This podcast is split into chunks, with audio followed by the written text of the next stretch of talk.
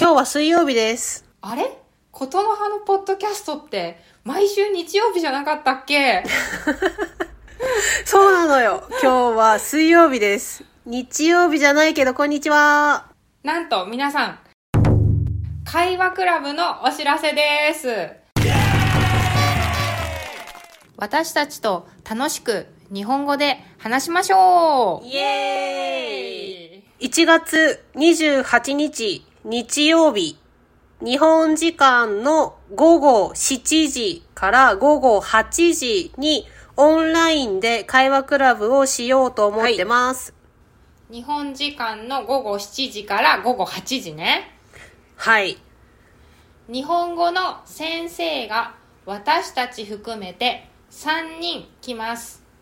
キビ、ヤマム、M 先生の3人です。全員日本人の先生です。そうですね。で、初めて会話クラブをするから、まずは少ない人数で始めようと思っていて、私が教えている生徒と、ポッドキャストのリスナーで会話クラブをする予定です。ポッドキャストのリスナーから中級レベル N3 の勉強が終わったレベル。